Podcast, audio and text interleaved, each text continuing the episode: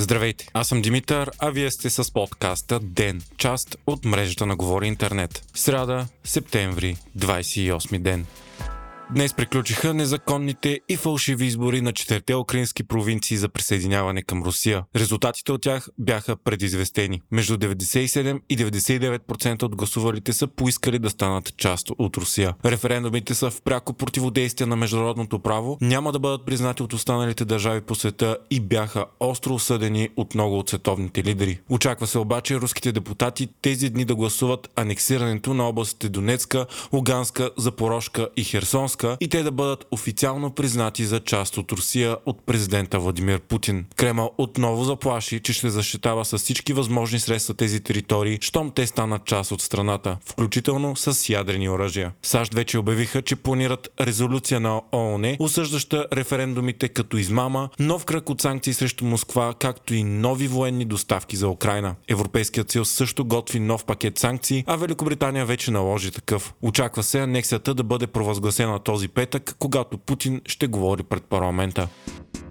Газопроводите Северен поток 1 и Северен поток 2 са извън строя след разрушаване на части от тях под водите на Балтийско море. Със сигурност става въпрос за тяхно умишлено разрушаване и най-вероятният сценарий е саботаж. Датски и шведски сейзмолози са регистрирали мощни експлозии в района на мащабните течове от газопровода Северен поток 1, на когото са унищожени части и от двете му тръби. Така подаването на газ от Русия към Германия вече става невъзможно за неопределен период от време. Москва вече спря подаването на газ по Северен поток 1 под претекст на технически проблеми, а Северен поток 2 така и никога не заработи. Европейските лидери директно заявиха, че става въпрос за саботаж, а Кремъл обяви, че е изключително обезпокоена от течовете. Според украинската президентска администрация пък случилото се е планирана терористична атака на Русия срещу Европейския съюз газовата връзка между България и Гърция най-сетне получи акт 16 и може да заработи, обяви министърът на регионалното развитие Иван Шишков. Обектът ще бъде пуснат на 1 октомври и по него ще потекат уговорените 1 милиард кубични метра азерска газ. Пълният капацитет на газопровода е 3 милиарда на година, колкото е и цялата потребност на страната ни, като този капацитет ще се разшири на 5,5 милиарда на следващ етап.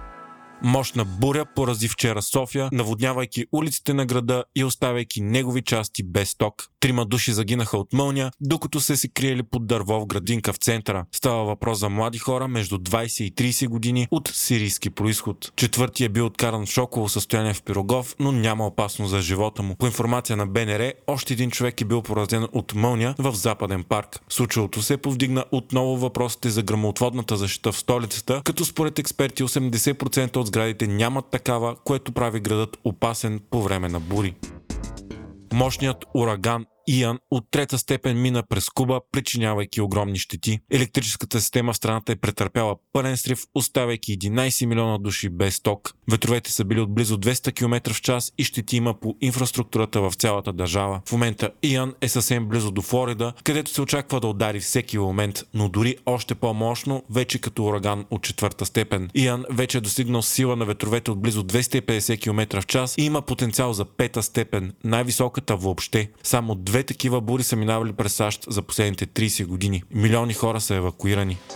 Продължават мощните протести в Иран, подпалени от убийството на младо момиче, пребито до смърт от нравствената полиция, защото не е носила хаджаба си правилно. Информацията в изолираната страна без свобода на словото е оскъдна и идва предимно от социалните мрежи. Знае се, че протестите са обхванали цялата държава, а властта се опитва да ги спре с изключително насилие и репресии. Според базираната в Норвегия Организация за човешките права в Иран, жертвите от протестите са вече най-малко 76, а според други данни те са над 200. Арестуваните са 10 000 и тя ги грози опасност от изтезания. Видеа показват, че силите за сигурност вече използват бойни патрони срещу протестиращите.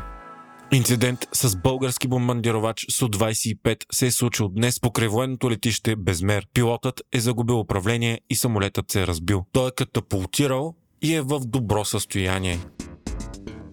Вие слушахте подкаста Ден, част от мрежата на Говори Интернет. Епизода подготвих аз, Димитър Панайотов, а аудиомонтажът направи Антон Велев.